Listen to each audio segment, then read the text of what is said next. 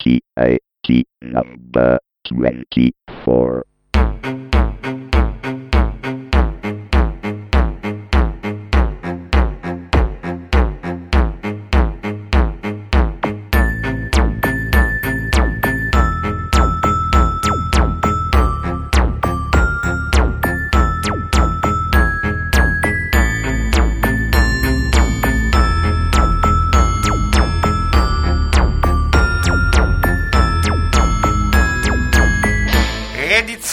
Straordinaria, l'ultimo ritrovato della tecnologia, lo Skype Phone D3, archetipo di una nuova convergenza o pacco colossale. Scopritelo con l'esclusiva recensione su strada di Danilo Olivieri. E su strada intendiamo proprio su strada in esclusiva solo su Tecnica Arcana.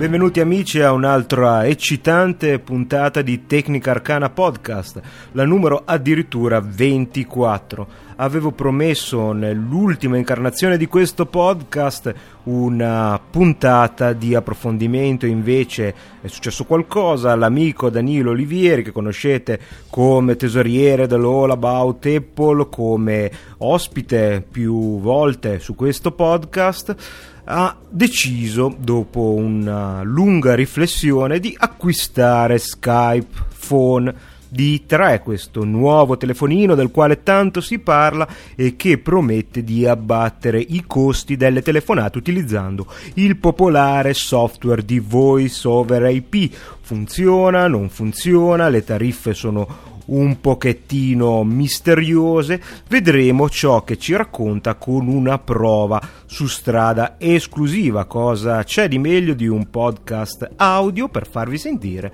com'è la qualità di questo telefono. Ho citato l'All About Apple, facciamo subito una comunicazione di servizio. Se eh, avevate in previsione una gita nei dintorni di Savona per visitare il più completo museo del mondo è forse meglio rimandare perché il museo chiude per un pochettino. Eh, c'è bisogno di una forte ristrutturazione, di mettere un po' in ordine, di catalogare meglio i vari prezzi e quindi è stato necessario chiudere per un tempo limitato l'accesso al pubblico e quindi vi consiglio di tenere d'occhio il sito allaboutapple.com per verificare quando sarà di nuovo disponibile alle visite. Detto questo, possiamo cominciare subito la puntata con alcune notizie trovate in rete piuttosto interessanti e poi via di Skype Phone.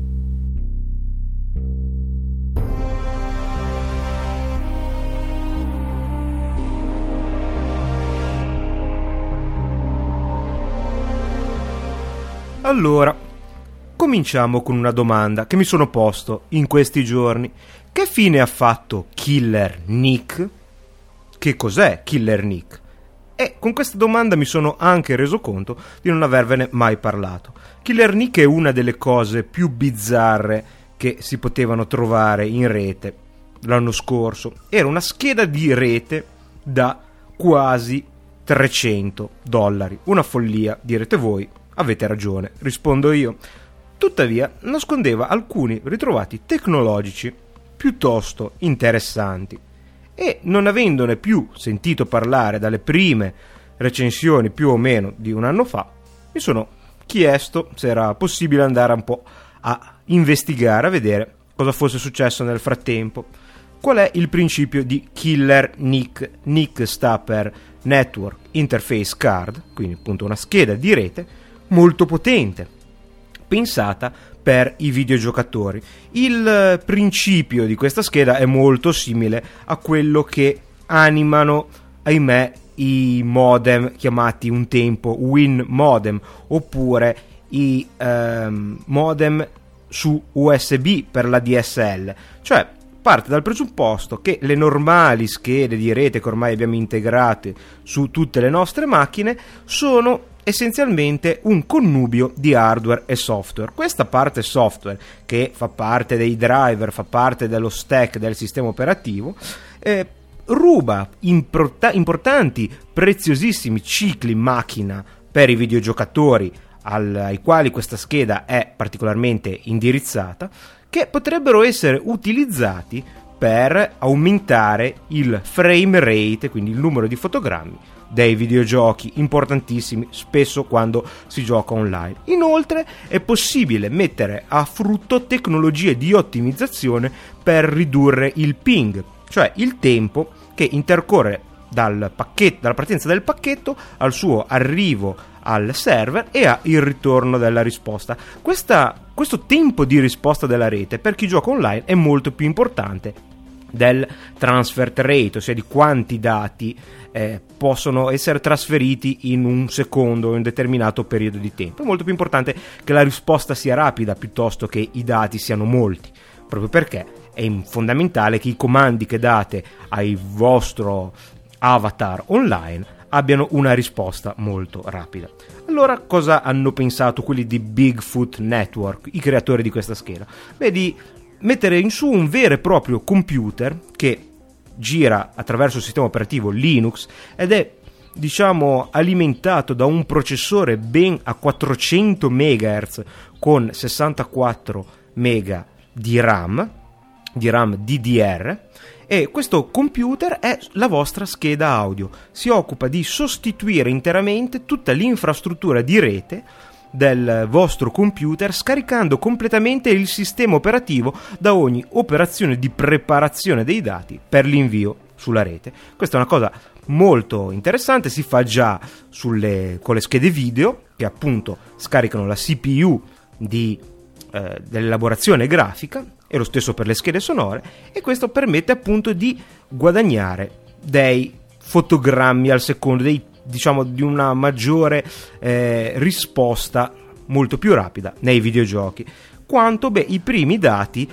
erano piuttosto incoraggianti. C'è una vecchia recensione dell'anno scorso di IGN che dava appunto addirittura in alcuni casi un guadagno del 10% nella velocità del gioco e questo è tantissimo per un solo elemento apparentemente non così fondamentale. E invece evidentemente lo è. Inoltre i tempi di eh, i tempi appunto di risposta a questi ping della rete sembravano scendere parecchio, addirittura fino a 20 millisecondi.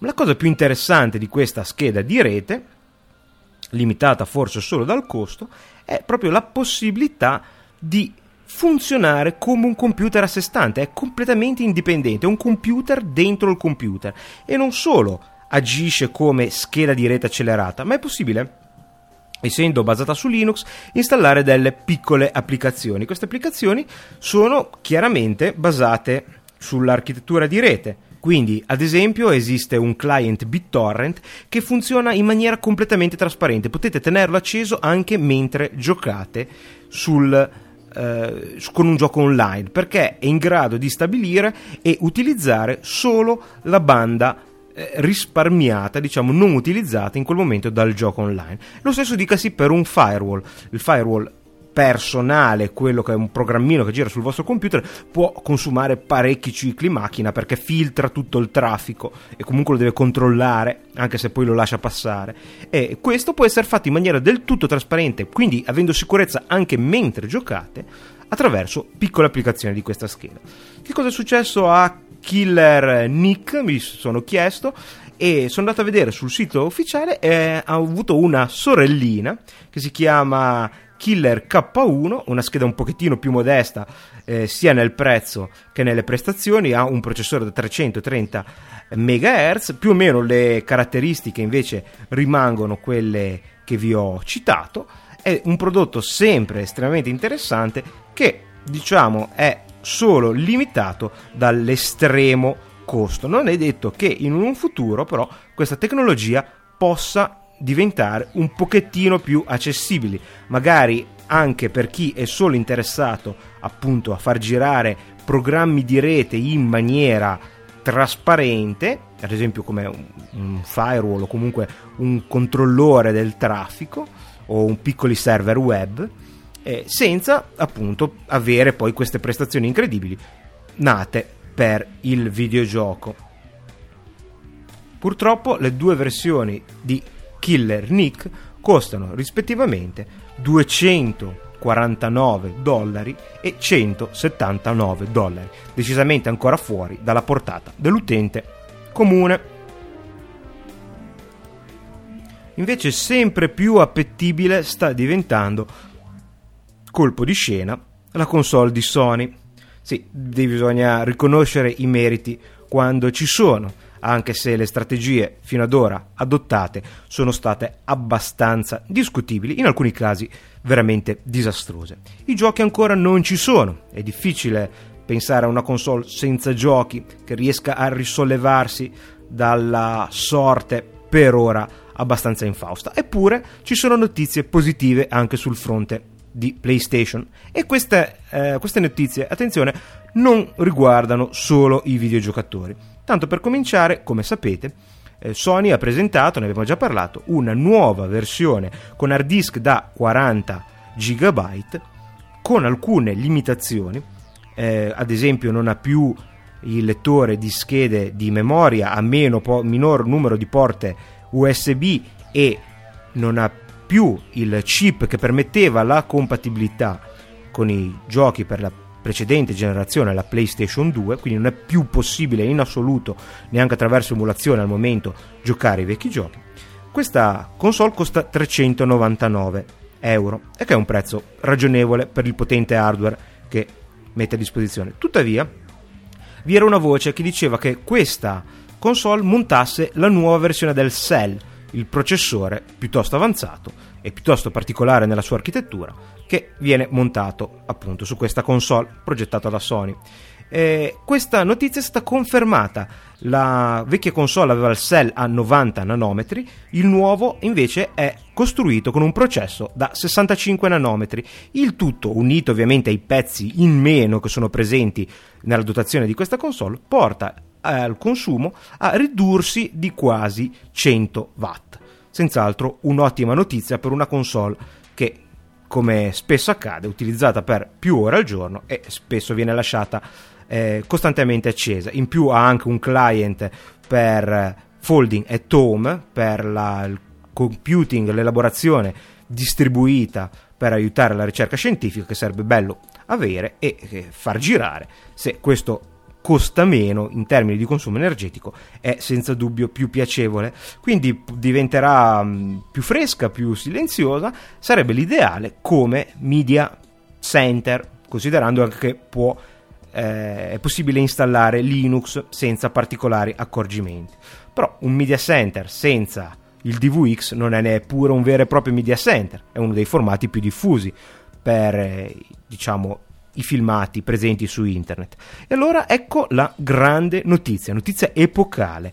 DVX Network, il produttore di, del popolare codec, ha rilasciato la notizia che Sony sta adempiendo alle procedure per ottenere la certificazione DVX per la console PlayStation 3.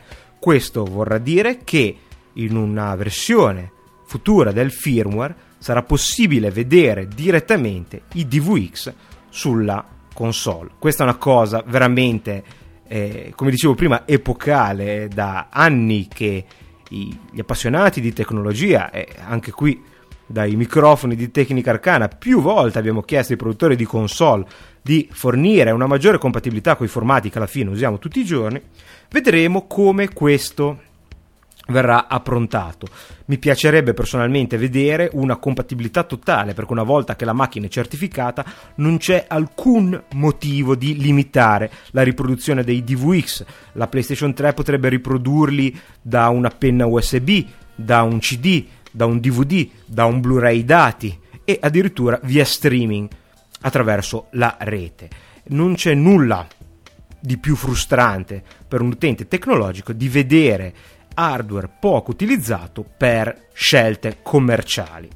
Quindi Sony, la tua posizione non è ideale, fai in modo che questa notizia assolutamente positiva, assolutamente richiesta, lo sia in maniera completa, quindi una maggiore flessibilità eh, che potrebbe portare proprio la console PlayStation 3 a essere un po' il centro nevralgico della nuova sala multimediale eh, che ormai si sta costruendo in tutte le case degli italiani e chiaramente non solo. Un'altra cosa da considerare è che è praticamente inesplicabile come mai ci abbiano messo così tanto tempo perché il DVX è chiaramente alla portata di tutti, ci sono lettori da 20-30 euro che lo leggono senza alcun problema, quindi la cosa che avrebbero dovuto capire che non è una questione tanto di possibilità di leggerlo, ovvero se non lo legge la PlayStation 3 non lo legge nessuno, ma semplicemente evitare l'accumulo di dispositivi elettronici sotto il nostro, di fianco al nostro televisore. Sarebbe tanto bello, visto che sono dispositivi potentissimi, averne uno solo che faccia tutto quello che ci serva. E anche questo è un vantaggio della tecnologia. E invece un vantaggio della concorrenza è che anche Microsoft ha annunciato l'interesse a implementare questo popolare codec sulla sua console Xbox 360. E questo è particolarmente interessante per chi ha già la console. Eh, dal mio punto di vista, forse la console di eh, Microsoft è un po' troppo rumorosa per essere al centro di un salotto multimediale. Comunque è anche questa un'ottima notizia. Speriamo che per entrambe le console il supporto sia disponibile al più presto possibile. Dopotutto siamo solo umani. Così si intitola una bella recensione di Ubuntu Linux versione 7.10, l'ultima uscita, che ho trovato su il noto sito Ars Technica. Mi è stato chiesto più volte di parlare della nuova versione di eh, Ubuntu che ho accolto con molto entusiasmo sul mio computer, tuttavia vorrei farlo in maniera pochino più approfondita, non parlando esclusivamente di Ubuntu, ma cercando di analizzare alcune novità che sono addirittura d'arrivo eh, nel mondo Linux, come ad esempio il nuovo ambiente KDE 4. In attesa di eh, una puntata dedicata integralmente a questo sistema operativo, anche per distanziarsi dall'ultima, nella quale abbiamo parlato parecchio di, di Linux, anche se per tematiche importanti ma diverse, vi invito, se siete curiosi riguardo a questo sistema operativo, a leggere questo articolo su Ars Technica che mi trova pressoché in totale accordo con eh, quanto annotato dal recensore. Ubuntu 7.10 Gazzi Gibbon è un uh, ulteriore eccellente step in avanti. Alcune cose sono state veramente fondamentali, come l'aggiunta di una semplicissima applicazione per la gestione della scheda video del monitor che mi ha già salvato, di recente eh, una apertura del terminale e configurazione manuale dei file di eh, impostazioni di X server. E tuttavia ci sono anche altre novità e alcune anche non proprio positive. L'installazione è ancora abbastanza problematica, ad esempio il redattore ha avuto qualche problema con la scheda video che non è supportata da Compix Fusion. È una delle poche Intel eh, segnata sulla lista nera di Compix Fusion. Io ad esempio ho avuto problema con un amico a installare una, una chiavetta di rete eh, che non aveva il driver disponibile sotto Linux, quindi è stato necessario utilizzare il driver di Windows e purtro- purtroppo però è, dovuto, è stato necessario operare manualmente, mentre altre distribuzioni come Mandriva 2008 agiscono in maniera quasi automatica. E quindi insomma è ancora è un piccolo passo verso un sistema operativo migliore, ancora lungi dall'essere perfetto chiaramente. Alcune scelte forse sono un po' discutibili, eh, forse troppo presto per avere Compix Fusion di default, dice il redattore, e non mi sento di eh, dargli torto. Forse la scelta di Tracker che mi aveva entusiasmato molto all'inizio è opinabile e forse anche in questo caso ha ragione. Tracker è il nuovo modulo di ricerca che è molto veloce, permette di essere calibrato per occupare pochissime risorse anche sulle macchine più lente, tuttavia però la ricerca non è molto avanzata. Funziona bene ed è molto veloce, ma quando il risultato della ricerca è molto lungo, ci sono tanti risultati, effettivamente sarebbe necessario qualche strumento per raffinare e ordinare la ricerca come hanno altri sistemi come Beagle e invece Tracker non ce l'ha e quindi forse non era il caso di inserirlo già come motore di ricerca di default per il nostro caro Ubuntu. Quindi vi consiglio di eh, dare un'occhiata a questa bella recensione nel caso in cui siete incuriositi da tutto questo parlare di, Lun- Linux, Ubuntu, nel, nel, nell'attesa che se ne parli anche su Tecnica Arcana. Veniamo all'ultima notizia prima di parlare dello Skype Phone, una notizia bella, una notizia ridicola, non l'ho ancora capito. Fra ridere e piangere è sempre meglio ridere, quindi fatevi una fatevi un bel sorriso in questo momento perché è una notizia da prendere per il verso giusto con un po' di ironia, perché sennò sarebbe abbastanza tragica. La notizia in questione è che Asus ha eh, creato una procedura standard di rimborso dei sistemi operativi Microsoft. Questa cosa è stata salutata come una svolta storica e tuttavia la procedura di rimborso è così complessa che sembra fatta apposta per dire ok, questa è la procedura, è molto più facile che tu ti stufi tentando piuttosto che eh, abbia voglia di risparmiare questi soldi, insomma diventa una cosa fatta solo per chi lo fa più per un ideale che per un vero risparmio, perché ci vuole talmente tanto tempo altrimenti che si fa molto prima a tenersi il sistema operativo preinstallato di Microsoft. Allora, questa procedura che ha uh, veramente aspetti fantoziani è disponibile sul sito di Acer e dice procedura di rimborso OS Microsoft informativa per il cliente. In relazione alla procedura di rimborso dei sistemi operativi Microsoft preinstallati sui prodotti Acer, la preghiamo di contattare il nostro call center e di prendere visione di quanto segue. Il modulo di rimborso qui sotto riportato in versione PDF dovrà essere compilato solo ed esclusivamente dopo aver contattato il nostro call center in tutte le sue parti, firmato ed inviato insieme a Prodotto CD del solo sistema operativo se fornito in origine da Acer, ad, ad esclusione del CD di Norton Antivirus ed eventuali paccot- eh, altri software concessi con licenza trial o in uso gratuito Copia del documento di acquisto del prodotto, la richiesta di rimborso non potrà essere accettata se la stessa avverrà dopo che siano trascorsi 30 giorni dalla data di acquisto. Il tutto dovrà essere spedito presso il centro di assistenza Acer indicatole dall'operatore del call center, al fine di consentire la rimozione del sistema operativo a Microsoft e di procedere al rimborso. Il rimborso verrà effettuato entro 5 giorni lavorativi dalla ricezione del materiale di cui sopra presso il nostro centro di assistenza. La informiamo inoltre che i costi di spedizione del prodotto da e per il centro di assistenza Acer saranno a suo carico. Una volta effettuato il rimborso, la garanzia software del prodotto in questione decadrà. Acer effettuerà un rimborso pari al valore del sistema operativo dato in dotazione con il prodotto Acer. Tale valore le sarà comunicato dall'operatore del call center al momento della richiesta. Tutto questo per sopperire alla cosa più semplice del mondo, sistema operativo preinstallato CD separato con codice di attivazione. Buongiorno, vorrei un computer della Acer. Lo vuole con o senza Windows? Lo voglio senza Windows. Allora lei ce lo trova comunque, ma non lo potrà mai attivare perché il CD me lo tengo io. Sono 50 euro in meno.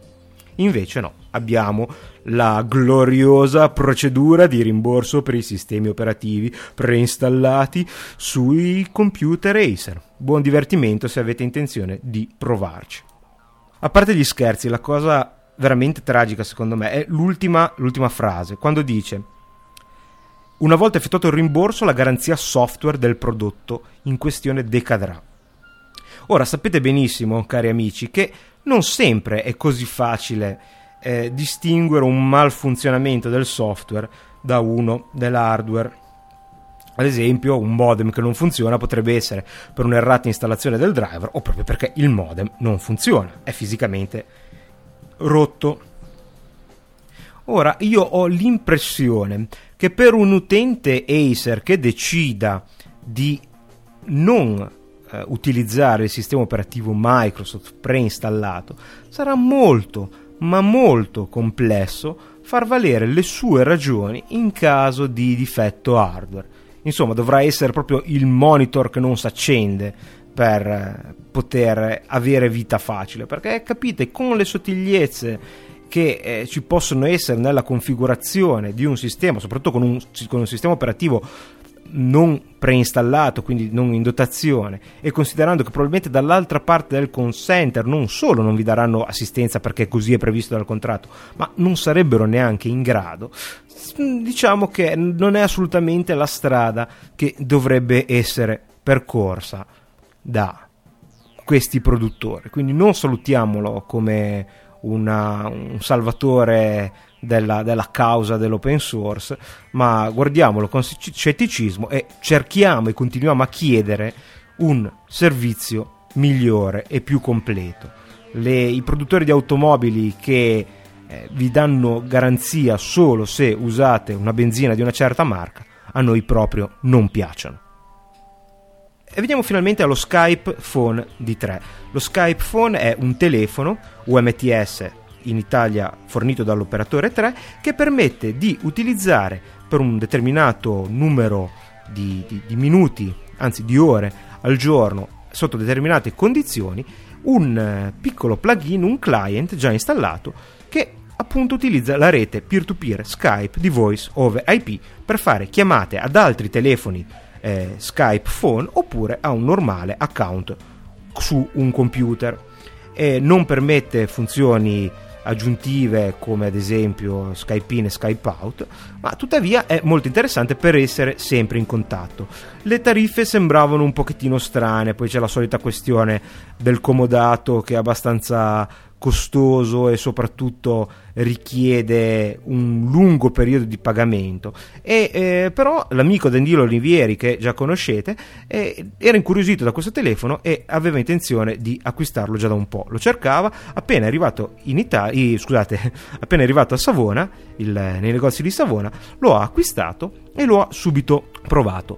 Eh, la qualità, come sentirete, è piuttosto buona, la qualità audio, eh, ma soprattutto è molto interessante che grazie a questo telefono abbiamo praticamente eh, reindirizzato tutte le nostre chiamate eh, su, eh, attraverso Skype, indipendentemente da dove fosse eh, Danilo. E ho pensato che fosse una buona occasione sfruttare il podcast per sentire Danilo che ci racconta eh, come funziona questo telefono con una prova su strada, nel senso che abbiamo fatto un piccolo esperimento, Daniele è partito da casa sua, circa 150 metri da casa mia, ed è venuto continuando a parlare e a presentare il telefono proprio dal telefono, mentre io al computer, attraverso un normale registratore per Skype, registravo la conversazione. Così potete valutare voi stessi la qualità dell'audio. Il telefono è un bel telefono, costruito bene, con eh, alcune chicche parecchio interessanti come la possibilità di vedere video e suonare musica attraverso una schedina micro SD che collegata almeno al computer, al Mac di Danilo viene riconosciuta e montata come un normale drive, quindi mh, mm, farebbe pensare, senza driver ovviamente, farebbe pensare a un dispositivo mass storage, quindi è possibile trascinare i, eh, i brani MP3 attraverso eh, Explorer di Windows o il Finder del Mac o chiaramente Nautilus eh, su, su Linux. E questo è una cosa piuttosto curiosa per un telefono e che chiaramente eh, io apprezzo in modo particolare. Ma inutile parlare ancora, sentiamo questa registrazione registrata appunto su strada attraverso lo Skype Phone D3 grazie alla collaborazione di Danilo Olivieri. Pronto? Ciao Danilo, benvenuto su Tecnica Arcana. Buonasera Carlo, allora come va? Allora, sento un po', molto bene, grazie, sento un po' di rumore alle tue spalle ed è strano considerando che ti, sto schia- ti sto chiamando con Skype. E dove sei? Esatto, in questo momento mi trovo per strada e sto testando insieme a te il nuovo telefonino della 3, lo Skype Phone.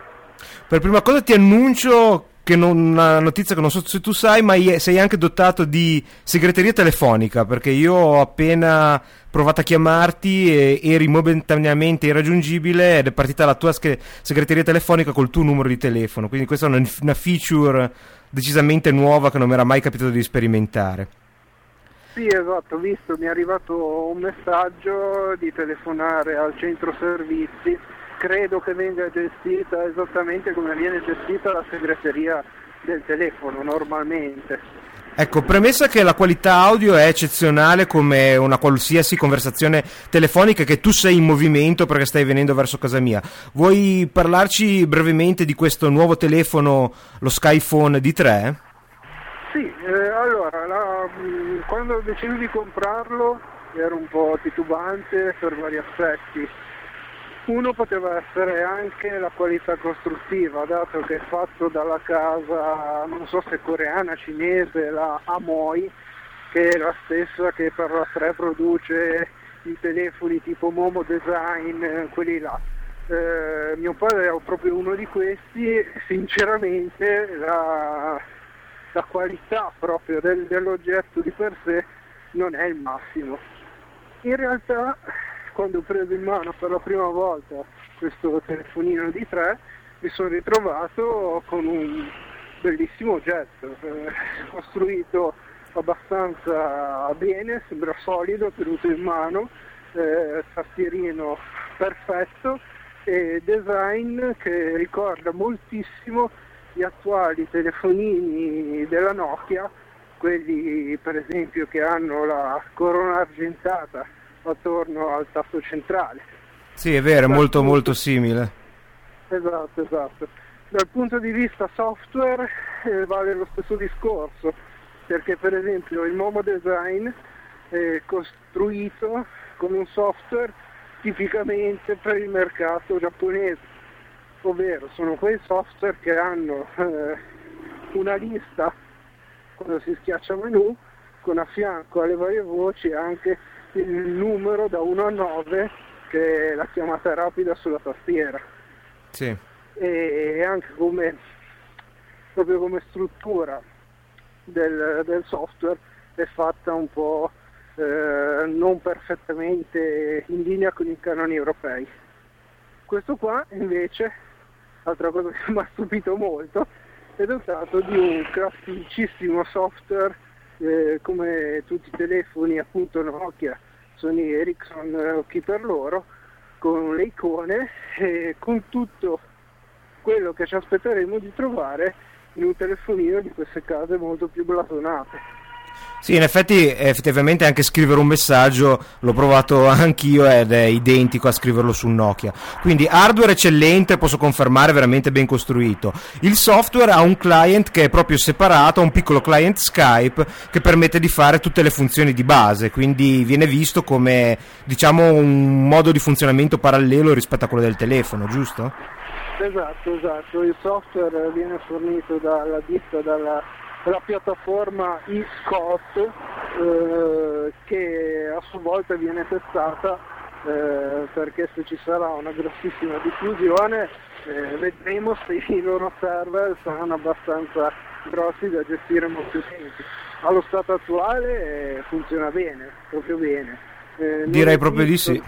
Non esistono eh, features avanzate come il client Skype classico quindi non abbiamo lo Skype out, non abbiamo le chiamate video, eh, però ci ritroviamo con la possibilità di essere costantemente online eh, a prezzo zero, poi alla fine è quello che conta. Certo, tu sei normalmente visibile eh, anche in questo momento dal mio client Skype eh, su PC e mm, le, le, chiamate avvengono diciamo in modo misto, non propriamente solo su GPRS, su scusa, UMTS, vero?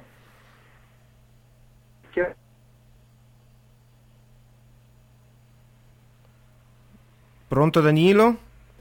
Ecco, a questo punto è caduta la linea, come però ogni tanto capita anche con Skype tradizionale sul computer, è stato necessario chiamare nuovamente Danilo e questa volta non, più, non ci sono più stati problemi fino al termine della conversazione. Ecco, caduta momentaneamente la conversazione, ma super, subito recuperata. Ricordiamo che sei in movimento. Certo, certo, mi sto muovendo, in questo momento è caduta anche perché sto passando proprio in mezzo a dei palazzi stretti, quindi sicuramente... Sì, la ricezione è non è eccezionale. Funziona in modo misto, diciamo, la, la conversazione sì. non è proprio tutta completamente UMTS. Esatto, esatto, perché eh, la parte dati, eh, la sezione dati del mio telefono viene usata solamente dal programmino della ISCOT per eh, tenermi online e per eh, dire al server guarda, guarda che sono, sono qui. Eh, la conversazione vera e propria invece passa tramite la linea telefonica normale. E forse... Io, parlando in questo momento a te, in realtà io sto parlando a un numero telefonico 3 dove mi risponde un server eh, proprio della loro ditta che eh, commuta la mia voce in segnale VoIP e lo, e lo manda al tuo client Skype. E la stessa cosa al contrario fa verso di me. Certo, ed è probabile che sia anche per questo motivo che la qualità vocale sia, pratica- sia identica diciamo, a, a una normale conversazione telefonica su cellulare. Esatto, esatto. Io Veni... a te ti sento molto bene, uh, solo vagamente, cioè sento che non sei su, proprio su un telefonino perché ho il classico suono leggermente metallico con gli alti tagliati, classico appunto delle conversazioni VoIP. Però um, cioè, si, si, ci può parlare tranquillamente, senza nessun problema e senza difficoltà, nonostante che sono in mezzo al traffico. Ecco, vediamo la nota dolente che ha anche scatenato qualche polemica. Eh, per quanto riguarda chiaramente quello che hai scelto tu, non certo in generale, che eh, poi rimandiamo sul sito di, di Tre. Eh, tu quanto spendi per poter avere questo servizio? Allora, eh, io quando ho comprato il telefono mi sono messo in condizione appunto da, da non avere vincoli eh, con Tre, nel senso se un giorno mi mi passa la voglia, lo metto nel cassetto e, e nessuno verrà mai a chiedermi soldi o ricariche da effettuare, cose strane. Eh, quindi ho acquistato proprio il telefono con una USIM eh, pagandolo 99 euro e eh, eh, avendo nel mio pacchetto base questi 600 minuti e 600 righe di testo eh, di messaggi e chiamate Skype. Al giorno? Al giorno, esatto. Fino quindi... a fine 2008 io eh, ce l'avrò eh, gratuite, non, dov- non, dovrò fare niente per averle.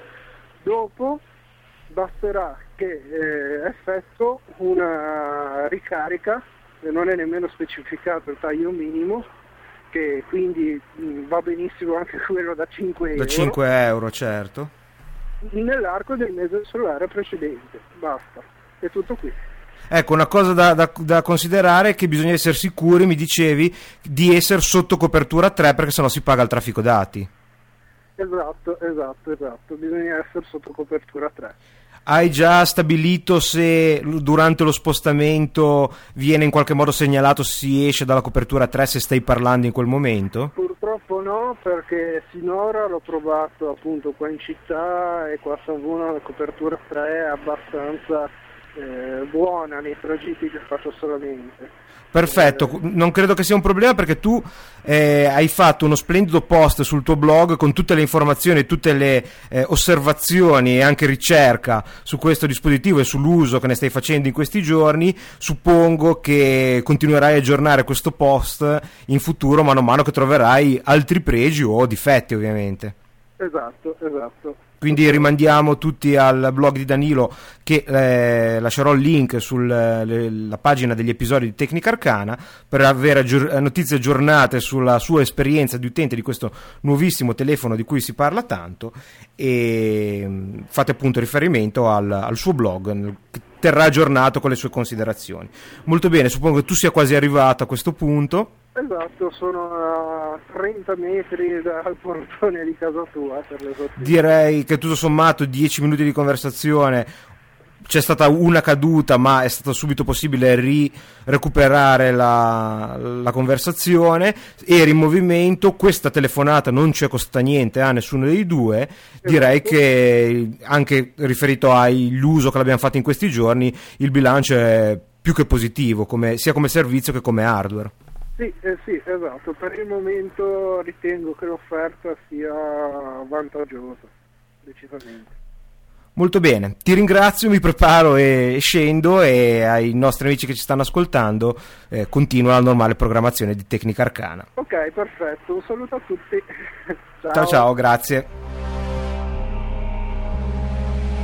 Molto bene, ringrazio Danilo per la preziosa collaborazione e per aver messo a disposizione il suo telefono per questa prova. Come vi abbiamo già accennato, sarà possibile per voi rimanere sempre aggiornati sulle nuove sensazioni, delle nuove impressioni dell'uso quotidiano di questo discusso telefono Skype Phone eh, sul blog di Danilo. Vi metterò il link all'articolo che lui aggiornerà eh, in continuazione. Certo, è necessario comunque stare attenti perché non sempre il comportamento delle compagnie telefoniche è trasparente. C'è stata parecchia polemica per, perché le condizioni sono state chiarite solo in un secondo tempo, erano piuttosto lacunose. All'inizio, ad esempio si parlava di eh, 10 ore di connessione, non di conversazione, quindi la connessione per Skype è continuata anche quando non... Eh, non, non, si sta parlando e questo è stato poi chiarito in seguito, ma soprattutto perché, insomma, diciamoci le cose come stanno, non si sa mai,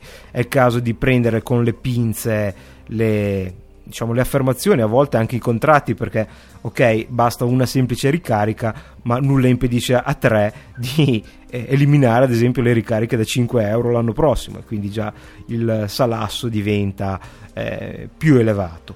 E in, inoltre, come vi abbiamo detto, non siamo riusciti ancora a stabilire il comportamento in, nel caso in cui il telefono sia in conversazione durante un cambio di cella, perché ok, se iniziata la conversazione potete controllare se siete sotto la copertura 3 se state parlando è molto più complesso. E quindi eh, bene, sarebbe bene sapere eh, cosa succede se ad esempio cade la conversazione o si viene avvisati sarebbero le cose migliori perché altrimenti si andrebbe nel costosissimo roaming dati che deve essere veramente mostruoso dal punto di vista della bolletta o del credito residuo sulla scheda telefonica quindi un po' di attenzione, seguite il blog di Danilo se siete interessati a questo nuovo telefono, io sono molto curioso, ci sto facendo un serio pensiero.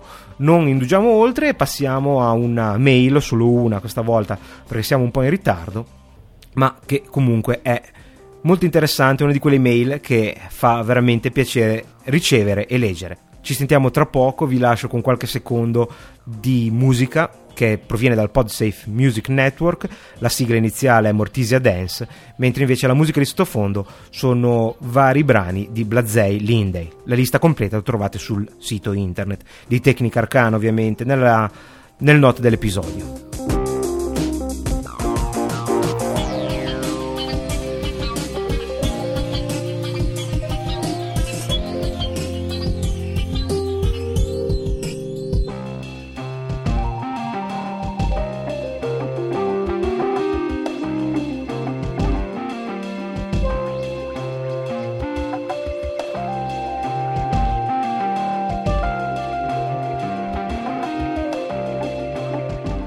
Bene, come ricorderete, nella scorsa puntata di Tecnica Arcana Telegrafica vi ho parlato del mio Linux Day che ho vissuto a Genova, che ho seguito a Genova.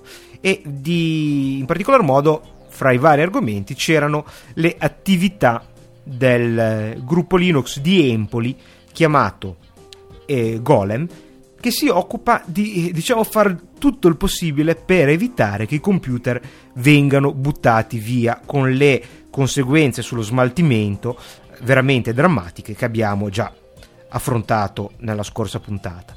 A questo riguardo mi scrive eh, Alexein Alessandro un, eh, un altro ascoltatore di lungo corso di Tecnica Arcana che vuole raccontarmi la sua di esperienza e mi dice Ciao Carlo, sono Alex, come va? Dopo aver ascoltato la tua ultima puntata di TAT sul Linux Day, ho pensato di inviarti alcune info su ciò che abbiamo fatto noi. Sì, perché io faccio parte del CS LUG, che sarebbe il LUG di Cosenza. E, in allegato ti invio anche la locandina del nostro Linux Day, che tra l'altro è stato fatto all'interno della manifestazione Rexpo 2007, una specie di mostra sul volontariato dove tutte le associazioni di volontariato del Sud hanno partecipato con vari stand. Inoltre volevo portarti a conoscenza di un'altra associazione di cui faccio parte, che tra l'altro è stata organizzatrice del Linux Day a Cosenza insieme al CS LUG, che si chiama Verde Binario, con la quale ci occupiamo di riciclare vecchi computer che ci provengono anche da donazioni di aziende che li dismettono, rimetterli in sesto dopo averli puliti ed averci installato Linux e vengono donati alle associazioni che ne fanno richiesta o scuole che non possono permettersi aule di informatica. In particolare di recente insieme al Centro Servizi del Volontariato di Cosenza è stata aperta l'iniziativa Non buttarmi, il mio chip batte ancora, come potrai leggere nel sito dell'associazione. Sempre col CS Lug e Verde Binario, stiamo inoltre preparando una fiera del retrocomputing in Calabria, che poi dovrebbe trasformarsi in un museo stabile dell'archeologia informatica con sede all'Università della Calabria, che ci ha gentilmente messo a disposizione dei capannoni. Abbiamo tantissimi vecchi computer, tra cui il pezzo forte è un vecchio mainframe donato dal Dipartimento di Fisica dell'Unical risalente alla fine degli anni 70, grande come un armadio e in grado di fare input-output solo tramite schede perforate. I monitor, I monitor, all'epoca ancora non c'erano. Io sono promotore in prima persona di questo progetto perché come ti dissi in una mail di qualche mese fa sono uno storico dei videogames e infatti mi occupo di retro gaming e retro computing. Spero di non averti annoiato troppo con questa lunga mail, ma penso fosse doveroso informarti che anche qua al sud, nonostante tutti i problemi che abbiamo, riusciamo anche noi in qualche modo a portare avanti qualche interazione iniziativa interessante. Alessandro, queste iniziative sono interessantissime, non interessanti.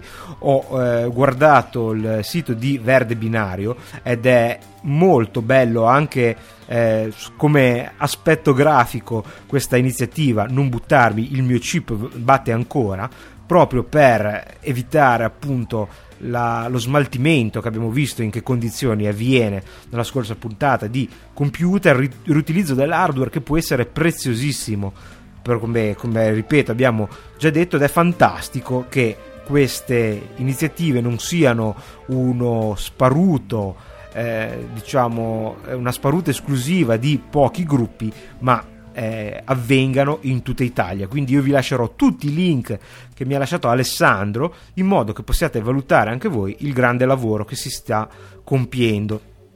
E molto bella anche l'iniziativa di aprire addirittura un museo di archeologia informatica in collaborazione con l'università.